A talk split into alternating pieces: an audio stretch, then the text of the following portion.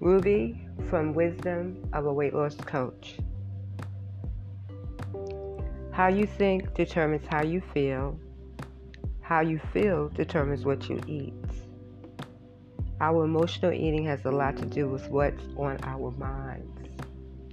So be intentional about what you're thinking about today.